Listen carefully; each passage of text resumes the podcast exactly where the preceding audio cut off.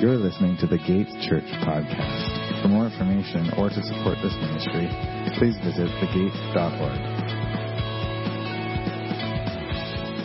Great to see everyone here this morning, but especially the kids that are with us uh, today. Um, kids, you're an important part of this congregation and of the kingdom of God, and so we think it's incredibly exciting and valuable for you to experience church with us. And uh, also parents, in case you're worried, they can handle it. They can handle it, and I can handle the squirming while I'm preaching, so don't worry about it. And speaking of kids, I, I think one thing that we don't often realize, or that we kind of gloss over, is that Daniel and his three friends were probably teenagers. They were teenagers, probably around 17 years old or younger, when they were shipped off to Babylon. Can you imagine being that young having not even graduated high school yet, and then having your king just hand you over as tribute to such an immoral and hostile city like that? What is this? The Hunger Games, right? Um, and yet these teenagers still somehow find the determination to be resilient in their faith and in God in the midst of all of it at 17 years old. That's pretty incredible, right? And with all that being said, all you kids and, and youth, out there this morning, you are capable of more for God's kingdom than you might even think. Right? Just look at Daniel and his friends. Thankfully, even as we think of Remembrance Day, thankfully, we live in a country where we don't have to deal with these types of circumstances and challenges like Daniel and his friends did. But um, there are still challenges. And, and speaking of which, when I was growing up, I went to public school for junior high and, and senior high. It's called middle school now, I guess. I don't know, middle school and senior high, I don't know. I don't know, whatever. It, it was fine, but um, when it came to my faith, it was often challenging. And I'm not talking about the curriculum part. That part was fine, except for maybe that one topic in health class. But the challenging part for my, my faith as a teenager was the peer pressure from my classmates. And, and when I look back, I think, I think it was actually good for me because these challenges against my faith or, or pressures to conform or fit in, first of all, constantly caused me to ask deep questions about my faith and why I believed what, what I believed and what it meant to be Christian. And, uh, but also that season in my life gave me a lot of practice in how to be on guard and to stand firm in who I was. And though it sounds cliche, it's, it's true. Quite often I had to make a decision to either follow Jesus or follow the crowd. And I wasn't always perfect in that. I'm not perfect. I often followed the crowd. I'm a sinner like everybody else. But, but the process still taught me how to be determined in my faith and even love like Jesus calls us to, even in the midst of being questioned or made fun of or peer pressured or when I was tempted to fit in. And as Christians living in this secular world today, we don't need to go to public school to feel this kind of pressure from society to conform or compromise. It's all around us, right? I mean, we just have to log on to the internet. We just have to walk down the street. We just have to go to work, watch a show on Netflix, listen to a podcast, watch the news, read some tweets or posts on Facebook. And what we'll find is that whether it's subtly or obviously, intentionally or not, we're, we're constantly being socially indoctrinated, right? We're, we're told how to act, what to say, when to be offended, who to affirm, what to agree with, who to emulate, what to believe, and who to demonize, all under the threat of being demonized ourselves if we say something wrong, right? And on top of that, we're constantly also faced with the seduction of the temptations of the world, endless entertainment, adult sites, online shopping, social media, which, by the way, has been scientifically proven to rewire our brains and affects relationships and it causes us to be addicted. So whether we realize it or not, as, as Christians, we're, we're, we, we are cultural and religious exiles in a world that, that's using every available means to distract us from our faith, to normalize much of what the Bible calls sin, and to culturally assimilate or indoctrinate those of us who just might have different opinions or values. In other words, we live in a world that's constantly forcing us to make a decision to either be determined in our faith or to go along with the way of the world. And it's, and it's this example of determination in the midst of Babylon, which we see in Daniel and his friends, that I want to talk about and hopefully we can learn from this morning. Because their story is quite inspiring and pretty incredible. So, as we learned last week, Daniel, Hananiah, Mishael, and Azariah, they were taken from their home of Jerusalem, given to King Nebuchadnezzar of the, the new empire of Babylon, and, and, and they were given as part of an initial tribute by the king of Judah and also was probably a way of avoiding war with them at that time. And again, forcing payments of tribute, taking holy items, and removing people from the land was all part of the Babylonian template or process of subjugating and controlling the nations under their empire, these vassal nations. So the, but the primary goal in doing this was to colonize and assimilate all the nations and peoples to become like them, to become like Babylonians. That's their goal. Because if they're like Babylonians, they're not going to rebel against Babylon. This is what's called cultural assimilation. Cultural assimilation. This is a definition. Cultural assimilation is the process in which a minority group or culture comes to resemble a dominant group or assume the values, behaviors, and beliefs of another group. That's cultural assimilation. So, in order to accomplish this, the Babylonians would take people out of their own home nations and take them into Babylon. One of the ways they did this, as we read in Daniel, is they would take high standing members of these vassal nations, mostly males who were relatives to nobility or royalty, and integrate them into society, into Babylonian society, in order to both be both re-educated and seduced into their culture, religion, and history. What's interesting to note, uh, first of all here though, is that not only did these particular exiles have to be members of nobility, or royalty to qualify as if they wanted to qualify, but they had to meet a list of other qualifications as well. Qualifications which say a lot about Babylonian society and, and also the role that these exiles were meant to play. It says they had to be, first of all, ridiculously good looking, right? Ridiculously good looking, teachable, they had to be teachable, they had to be able to serve, and they had to be incredibly smart. So ridiculously good looking, teachable, able to serve, and incredibly smart, which, and you can probably confirm with the church board, are, are the four reasons that I was hired here as pastor.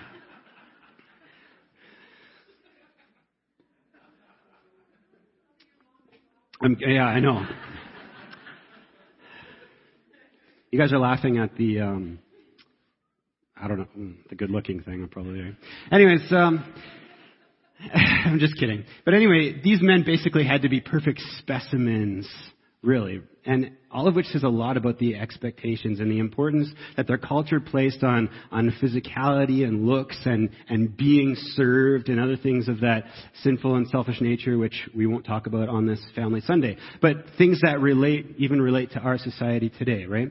And anyways, once they were re-educated and therefore assimilated, they were meant to either serve in the courts of Babylon, serve the king, or sometimes even be sent back to their homeland to tell their fellow countrymen how wonderful Babylon was in order to further the process of assimilation there.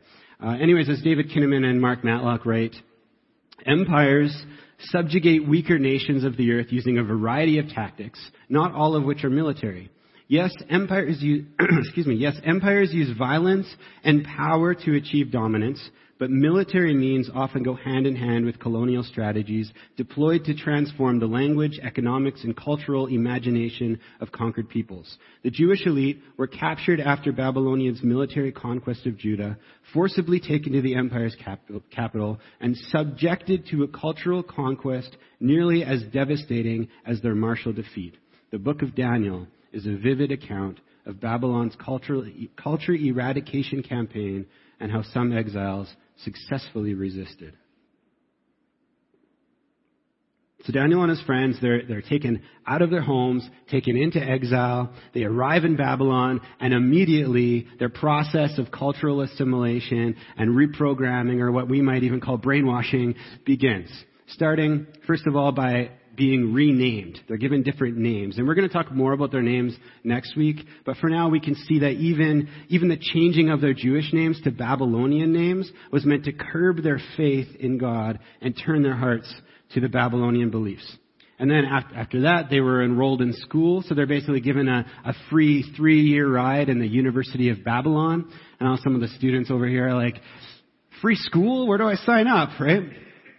Especially after, you know, that budget. Um, but hold on, don't get too excited because they didn't get to choose their major. This education was for the purpose of teaching them the wisdom, literature, and language of the Chaldeans, who were the wise men and, and, and, and the king's advisors in Babylon. And again, they were taught these things for the purpose of culturally assimilating their language, beliefs, and making them useful to the king. And of course, Finally, one of the most important parts of cultural assimilation is making someone enjoy and then rely on the culture. This is the tactic of every drug dealer that's ever existed, right? It starts with seduction. Try this for free. You'll love it. You'll enjoy it. And then all of a sudden you can't live without it. You rely on it. And this is, this is the, exactly the type of method that's happening here in Daniel. The goal is to seduce them into not only enjoying and, and loving the culture and life of Babylon, but also to physically and spiritually rely on it for daily living. To make them dependent and then, and so that they would forget who they were. Right? So this is why the king instructed that these, these exiles are to be fed from his own table.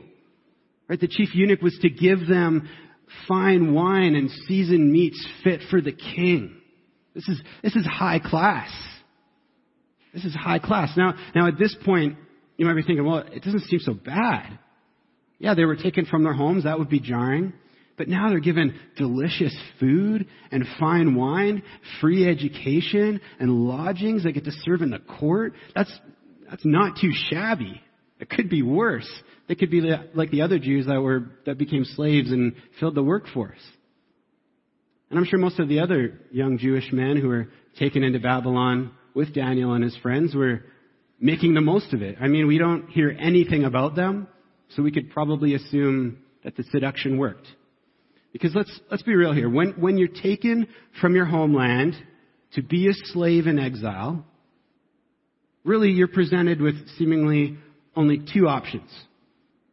First option, you can resist. You can resist. You can try to run and hide or even stand in rebellion, rebellion defiance and say, no way, I'm not going, I'm not doing it over my dead body. Which is exactly what would happen. So that's your first option. Your second option in that situation would be simply to give in to accept your circumstances, allow your faith and heritage to be compromised, or even just discarded altogether as you become fully immersed and seduced into the culture you're living in. And we've seen these two extremes occur among Christian circles today. We've seen Christians attempt to resist the world through either trying to hide in fear or, or shelter themselves from society in convents or colonies, or on the flip side, we've seen Christians try to resist through attempting to morally control society. And we've also seen Christians compromise their values and beliefs. This is happening a lot in our day and age. Or even giving, up, giving them up altogether in an attempt to remain culturally relevant or woke or because they've been seduced into the ideologies or pleasures of the world. The problem with the first option, resisting, and running away or trying to control society.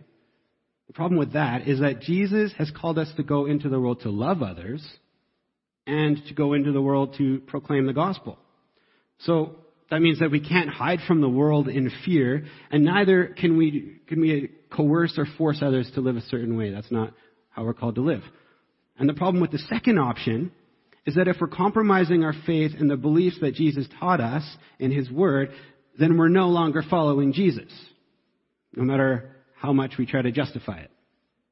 So neither option works for us. So what do we do? Well, good thing for us, Daniel shows us a third and better option, where he's able to both live in the world, but not of it.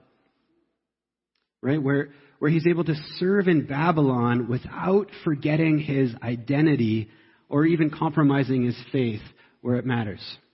In fact, it says in verse 8 that Daniel was determined not to defile himself. He was determined. Even in the midst of such a powerfully subjugating and, and indoctrinating culture, he was determined not to give up his heritage and his faith.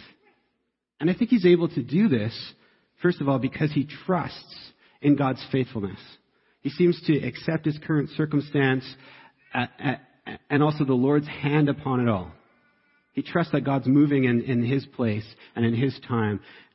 And so, from that perspective of trust, he then accepts his role as a student and servant of Babylon. He even accepts his name change because he knows he's in a different culture and that's what they require. He never forgets his real name, though.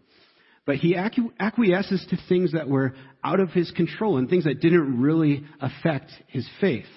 In the same way that in Canada, right, kids have to follow a school curriculum. We have to pay taxes. We have to pay car insurance, unfortunately. We have to obey the laws of the land, right? These are things that are required of us as we live in this country.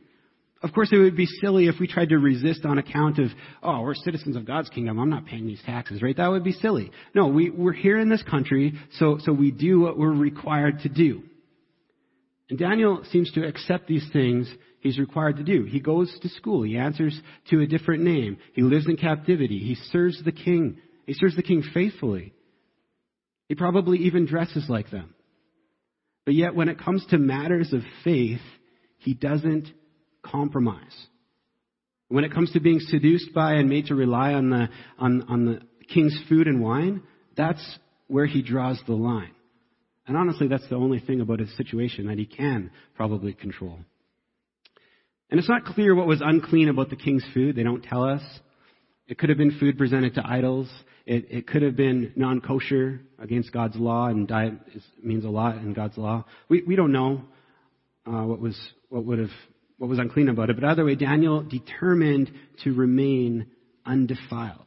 In other words, he, he was determined within his heart and mind to remain obedient to God.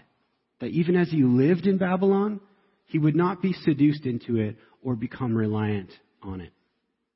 And God blessed him for his faithfulness. The chief eunuch who was in charge of feeding them, even under the threat of being killed for not doing his job, he, he agreed, by the grace of God, to let Daniel and his friends try a different diet, which is probably vegetables and, and maybe even grains and water for 10 days.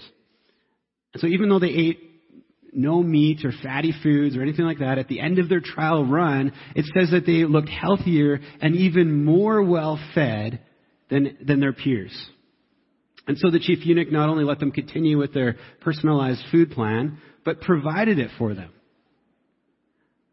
But the passage doesn't end there. It goes on to say that God also rewarded their faithfulness by giving them wisdom and smarts it also says he gave Daniel the, the ability to ter- interpret visions and dreams, which will come in handy for him later. And then after they, they're presented to King Nebuchadnezzar, they're given favor with him because he finds them to be ten times better than anyone else. They did the calculations, like, yep, exactly ten times better. And finally, it also says that Daniel's given long life. So Daniel, Hananiah, Mishael, and Azariah show us what it looks like to live in the world but not of it, to remain faithfully resilient in sinful Babylon, and that God is with us and equips us to excel when we are faithful. They model what we're instructed to do, to do in 1 Corinthians 16:13, which says, "Be on your guard, stand firm in the faith, be courageous, be strong."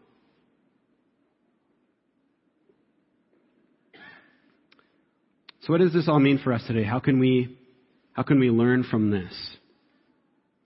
Well, first of all, it's a reminder to be on, on our guard. To be on our guard. As, as we've learned, the goal of Babylon and also the devil is to turn us from God or, or to get us to compromise our faith. Whether it's seductions or idolatry, or through the distraction of nonstop mindless entertainment on our devices, sometimes I, I log on to my phone specifically to go to my Bible app, and then I find in two seconds later I'm on Facebook. Or whether it's to make us apathetic or offended and bitter, or, or whether it's in the form of societal pressure or, or, or re-education meant to, meant to assimilate or challenge our values and beliefs, right? We're constantly being tempted to turn from Jesus and become like the world. And so we need to be on our guard. And let's remember, temptation is called temptation because it's tempting, because it doesn't seem bad. Oh, well, there's nothing wrong with that, right? like eating from the king's table.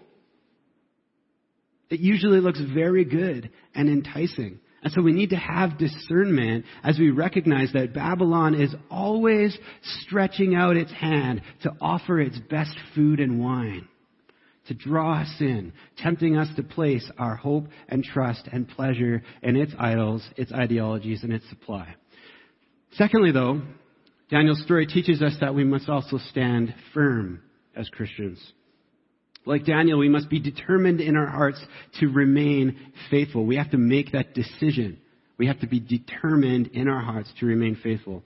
And being determined doesn't mean being stubborn or close-minded or arrogant or even ignorant.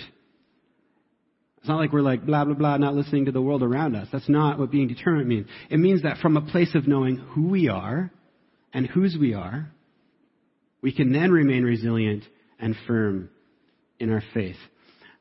It's unlikely that Daniel decided all of a sudden to start following God while he was in exile. No, he was most likely already a devout follower of God before this, and therefore, because he knew God, because he knew God's law, because he knew he was a child of God, he was able to determine in his heart not to stray from it, and could also then discern what would take him away from it. Which means that if we don't know who we are as Christians, if we don't have a relationship with God, if we don't have knowledge of the Word, or, understand, or if we don't understand our calling as the church, we probably won't be able to stand firm in exile. We'll be easily swayed by any uneducated Joe with the podcast. But like Daniel, if we're, we're to stand firm and, and determine in our hearts not to be defiled, we need to be seeking God. We need to have a deep and ever growing relationship and, and ever growing knowledge of who God is and who we are as His people. Therefore, in order to simultaneously stand guard and stand firm, this means that, that we can't avoid or close our eyes in ignorance to the ways of the world either. We can certainly avoid sinful things as we should, but the truth is we can't avoid Babylon completely, no matter how hard we try. And so we need to learn how to live as Christians in Babylon. As Kinnaman and Matlock, according to their recent research, wrote, we believe many parents, educators, pastors, and other leaders are trying to prepare young Christians for Jerusalem, to keep them safe and well protected for a world they no longer live in. But cultivating faith for exiles means, by contrast, that we, young and old alike, trust that Jesus is Lord, even in chaotic, pixelated, no rules, digital Babylon. So ultimately, we, we can't hide from Babylon or pretend that we don't live in it. If we're not prepared and aware of it, we'll be caught off guard. We'll be swayed and seduced. But if we're aware of the devil's schemes, while at the same time contending for God's presence and instilling in our lives patterns of spiritual growth, if we know who we are and who God's called us to be, then we'll be able to see and resist the seduction of the world while remaining resilient in our faith. Even as we go to our universities and our places of work and voting stations and coffee shops, and especially as we log on to the internet, we can stand firm. Romans 12, 11 to 12 calls us to model Daniel's spiritual patterns of life in exile when it says, Never be lacking in zeal, but keep your spiritual fervor serving the Lord. Be joyful in hope, patient in affliction, faithful in prayer. Those are the characteristics of someone who's able to be resilient in exile. We're going to talk, talk more about those, those spiritual patterns as we go through the series. Thirdly, then, Daniel's story also teaches us that we become conduits of influence in our culture precisely by being set apart and not by compromising our faith. We become conduits of influence in our culture precisely by being set apart, not by compromising our faith. Quite often we think that to gain influence or to, to love our neighbor, we need to twist or, or change our beliefs or convictions to line up with or, or be relevant and affirming to the culture around us. Or, or again, as I said earlier, alternatively, we might try to twist others to be like us. But Daniel and his squad show us that when we focus, first of all, by, by, on being obedient in faith ourselves, that's when God will open the doors of influence and opportunity for our calling in the world. That's when God will use us to influence the world for his kingdom. In other words, we need to stop worrying about fitting in with the world. And on the flip side, besides issues of social justice, of course, we need to stop being morality police, striving to force the world to look like us. That's not how it works. Neither of those methods work, as we've seen over and over again. Our calling as Christians is precisely to be different than the world. In Christ, we're called to be holy, to be salt, remnants and preservers of God's truth and love, to become beacons of Jesus' light, which stand out amongst the crowd. But if we become like the world, we're rendered ineffective in our calling if Daniel just became like everybody else, we wouldn't have the story of Daniel. If we become like the world, we're rendered ineffective in our calling.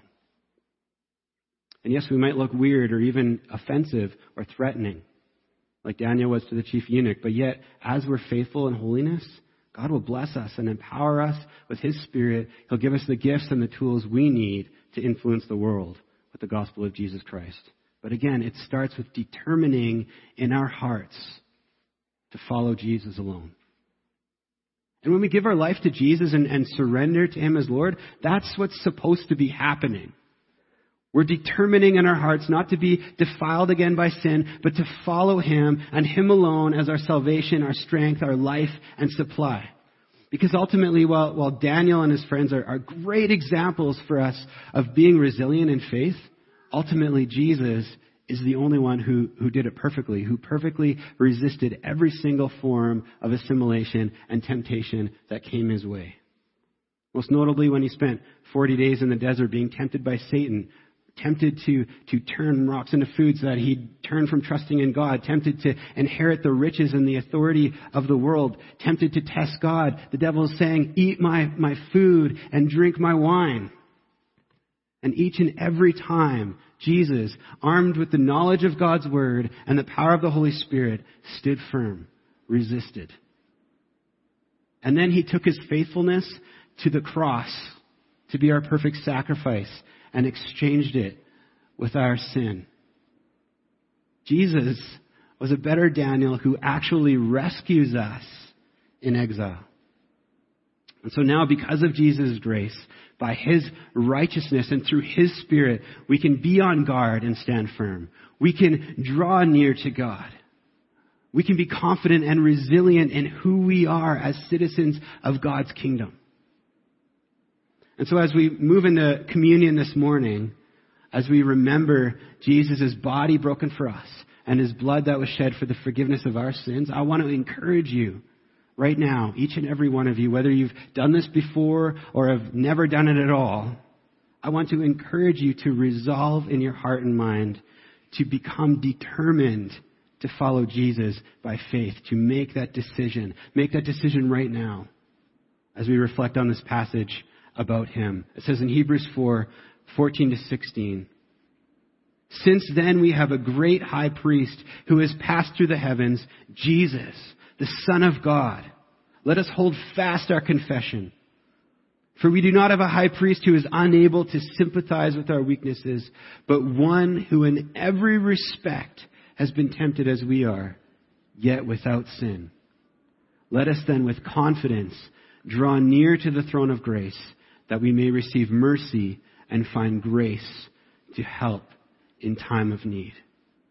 If you've determined in your heart to make that decision, to trust in Jesus, to follow Him and Him alone, to receive His grace, I encourage you right now to come up and receive the cracker, which represents His body broken, the juice, which represents the blood shed for the forgiveness of our sins, that welcomes us into a new covenant with Him. And I and I encourage you right now to come and receive that. And, you, and I encourage you to take that with your families if you have kids up here. And you can also take it on your own or with your friends or however you want to do that this morning.